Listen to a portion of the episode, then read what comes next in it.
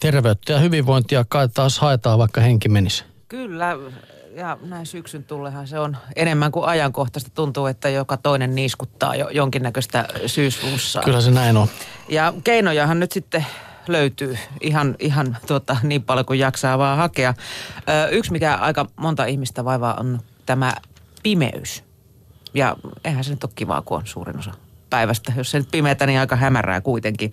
Mutta kun tuo taivaalla loistava lamppu talvea kohden himmenee, niin silloin pitää sitten ryhtyä autetuksi valopääksi. Nimittäin kirkasvalokuulokkeilla, joiden on aiemmin todettu auttavan erityisesti kaamosmasentuneita, parannat kaamosmasennuksen lisäksi myös suorituskykyäsi ja mielialasi. Näin sanoo tuore suomalainen tutkimus.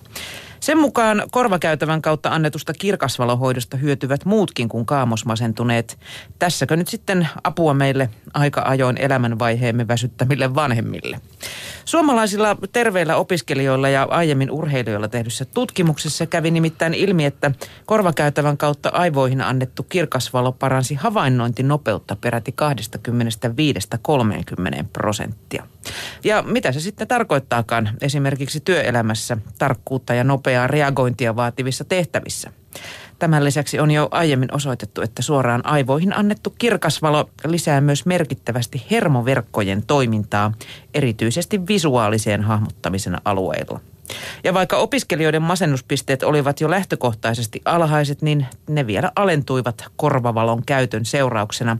Opiskelijoiden valmiiksi hyvä mieliala siis parani valolla kuntoon paitsi mieliala, myös karppius ja reagointinopeus. Tämähän kuulostaa hyvältä. Oletko kokeillut tämmöistä? En, mutta kai tuohon täytyy pikkuhiljaa ruveta uskomaan, jos tutkimustuloksia tippuu niin. sitten. Jos tuosta korvasta näyttää valoa sisään, niin, niin näkyykö se ulos toiselta puolelta? No juu, sitten tässä kauneessa terveyslehdessä torjutaan lähestyvää flunssakautta letkeällä tavalla.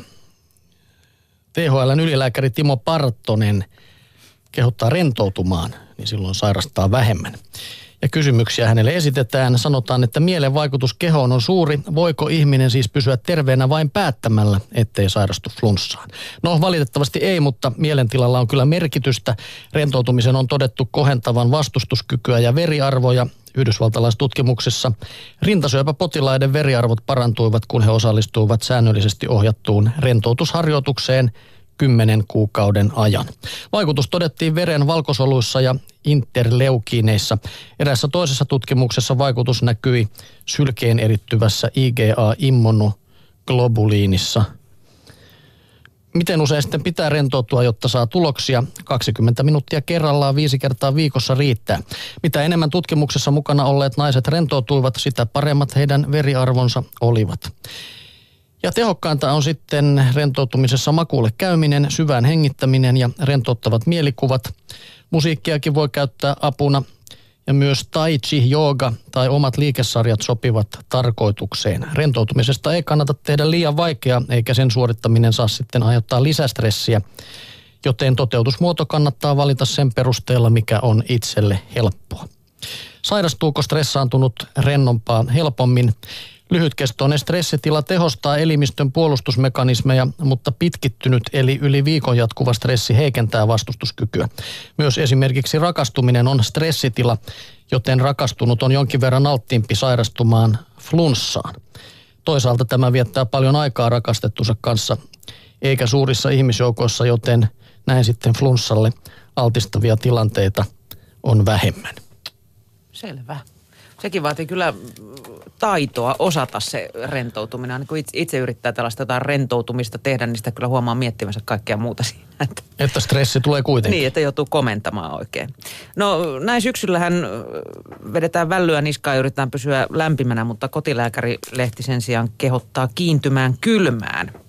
Rankka hiihtolenkki pakkasessa saattaa olla tottumattomalle flunssan alku, mutta pulahdus avantoon keino torjua tauteja.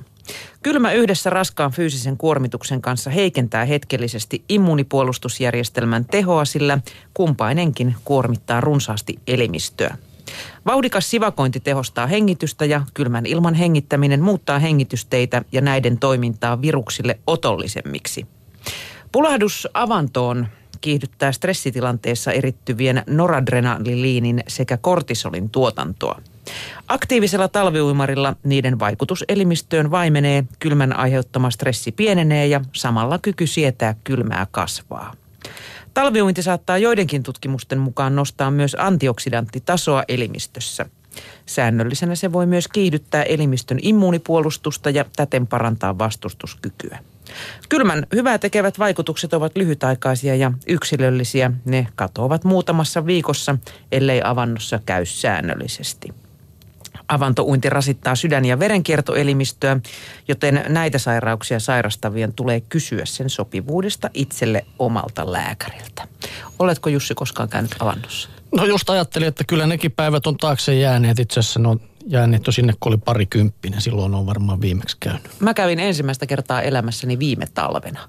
Ja ihan karsea kokemus, mutta sen jälkeen oli kyllä älyttömän hyvä olla. Ja onneksi pääsi saunan lämpöön sitten. Tuliko flunssaa sitten? Ei tullut flunssaa. Ei. Yksi kerta riitti jo siinä. Yksi kerta. No sitten t- tätähän kannattaa mainostaa. Kyllä, täytyy kerran talvessa alkaa käydä avannossa.